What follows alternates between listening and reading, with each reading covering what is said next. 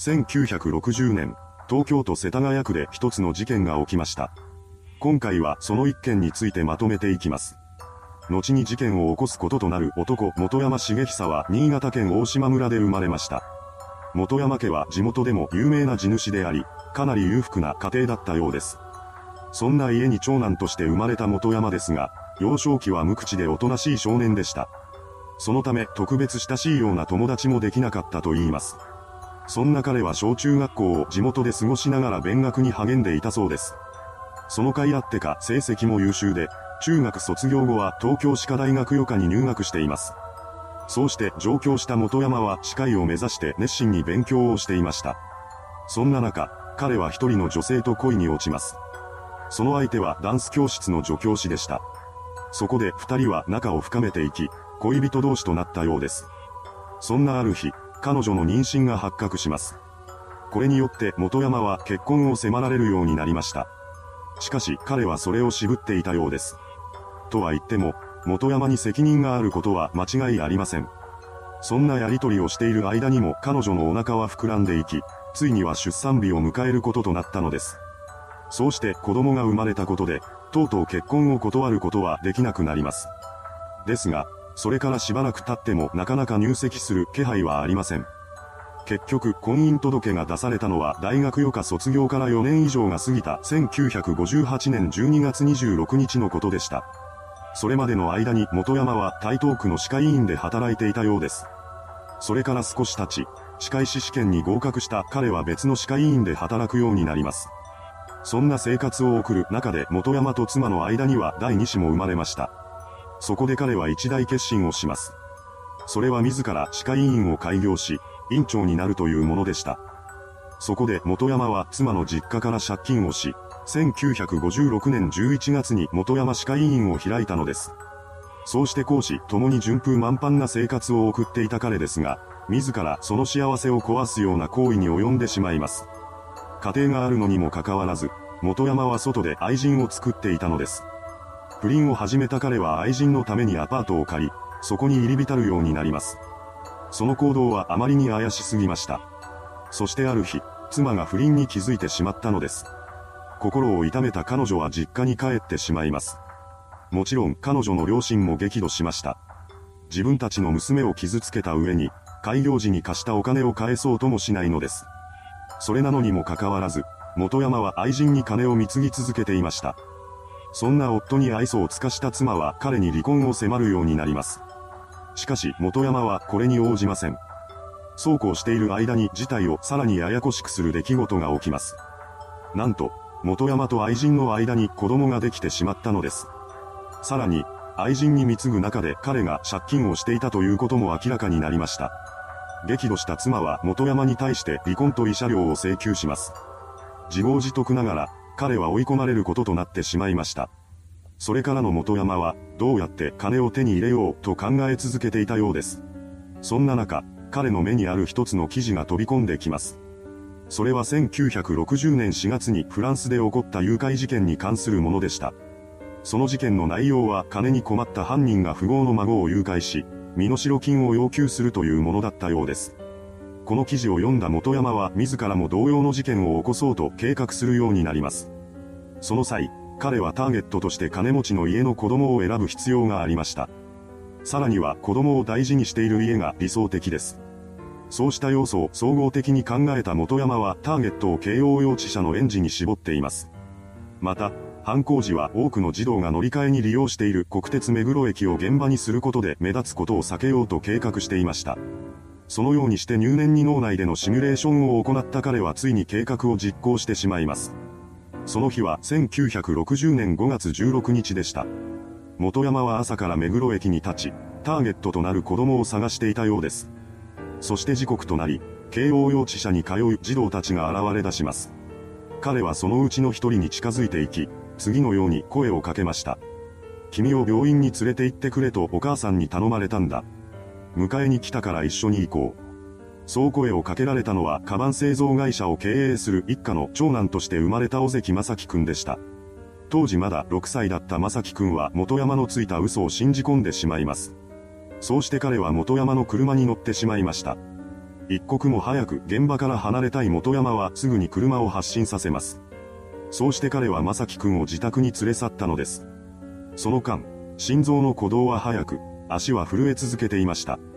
ただ、あくまでも正樹くんに対しては母親から頼まれた人物という体で接していたようです。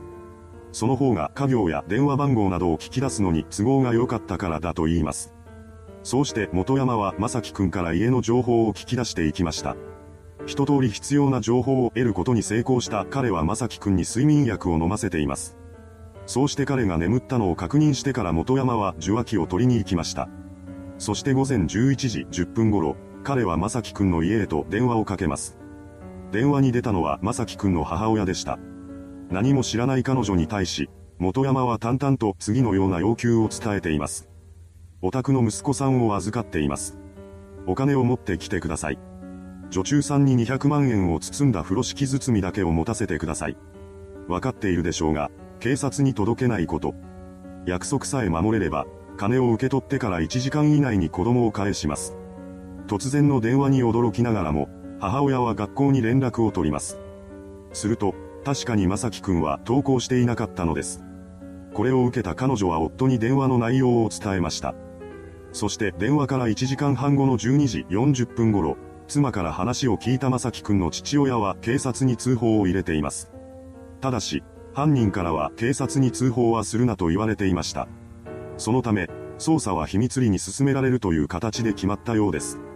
本事件を担当することとなった渋谷警察署の署員は犯人をおびき出した上で逮捕するという計画を立て、札束の大きさに切り揃えた新聞紙を用意します。その上で現金の運搬役に指定された女中さんとの打ち合わせを始めました。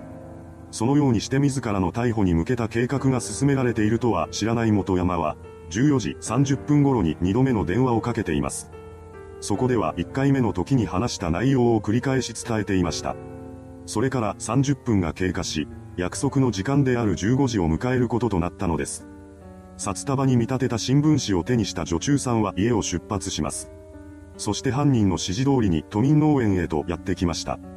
その周辺には捜査員が待機しています。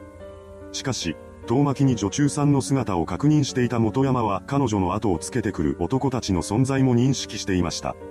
そこで彼は警察に通報されたということに気がつきます。そのため、この日の受け取りは断念しました。そして翌日の5月17日午前11時30分頃、犯人からの電報が正樹くんの家に届きます。その内容は次のようなものでした。300万円持ち午後1時より新宿地球座で連絡待て。約束を守らぬと取引を打ち切る。これを受け、捜査員は再び前日と同様の作戦を立てます。午後1時頃、犯人の要求通りに女中さんは新宿歌舞伎町にある映画館、地球座へと向かいました。ここでも元山は彼女の姿と同時に捜査員の姿を確認しています。そのため彼が姿を現すことはありませんでした。元山は徐々に苛立ちを募らせていきます。そしてそれから6時間後の19時頃彼は3度目の電話をかけました。約束を破った。警察官がついていた。今度は絶対に約束を守ってください。午後8時半に取引します。この電話を受けた家族は正樹くんの身を案じ、警察に対して手を引いてくれと頼み込みました。しかし、それを警察が聞き入れることはありません。もちろん、捜査は継続するべきですが、そのやり方はあまりにずさんでした。あろうことか、またもや犯人に認識されるような形で尾行と張り込みを行ってしまったのです。当然元山も刑事の存在に気づいてしまいます。そのため何時間経っても彼が現れることはありませんでした。そして23時20分頃、犯人から4回目の電話が入ります。尾行させていた。今度、金を取引する場所、時間は後で連絡する。しかし、これ以降、新たな連絡が入ることはありませんでした。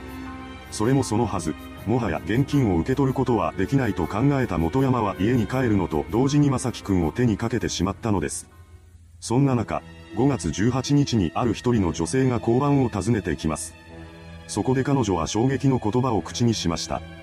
5月16日の午後3時半頃に近所に住む元山さんという方の家を伺ったところ、玄関のドアに鍵が差しっぱなしになってたのでそれを伝えるために家へと入ってみました。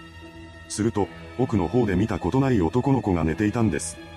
私が彼にどうしたのと尋ねると、病院のおじちゃんと来た。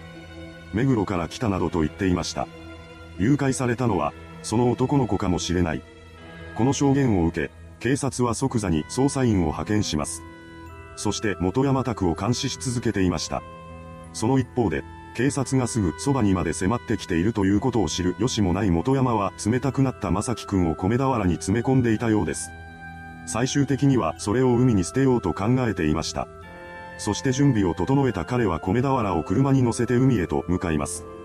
それを捜査員は追跡しました。そして車を走らせる中で、元山は背後に同じ車がくっついていることに気がつきます。瞬時に警察による追跡だと彼は理解しました。元山は猛スピードで車を走らせ、なんとか警察を振り切ります。そして米俵を車に残したまま逃走を開始しました。翌日朝、杉並区上高井戸の路上に元山の車が放置されているのを発見されます。こうして事件は最悪の結末を迎えたのです。一方の元山は山田翔吾という偽名を名乗りながら逃走を続けていました。途中、お金が尽きてしまった彼は行員として働き始めます。そんな元山のことを見ていた同僚の行員が指名手配されてから2ヶ月後の7月13日に最寄りの交番を訪れました。そして次のように言い放ったのです。同僚の山田という男が指名手配されている元山に似ている。これを受けた警察は山田に関するさらなる情報提供を依頼しました。そして4日後の17日、警察からの依頼を受けた同僚は山田の所持品を漁ってみます。すると、ポケットの中から見つかった手帳に事件への関与を匂わせるような内容が記されていたのです。これを受け、警察は同日夕方に山田と名乗っていた元山を逮捕しました。その後、彼は1961年3月31日に東京地裁で死刑判決を言い渡されています。これを不服とした弁護側は控訴するも、5年5ヶ月後の1966年8月26日に東京高裁はこれを棄却。さらに翌1967年5月25日には、最高裁も上告を棄却しました。これによって刑が確定し、事件から11年後の1971年に執行されています。いかがでしたでしょうか？金のために幼い子供を襲った犯人。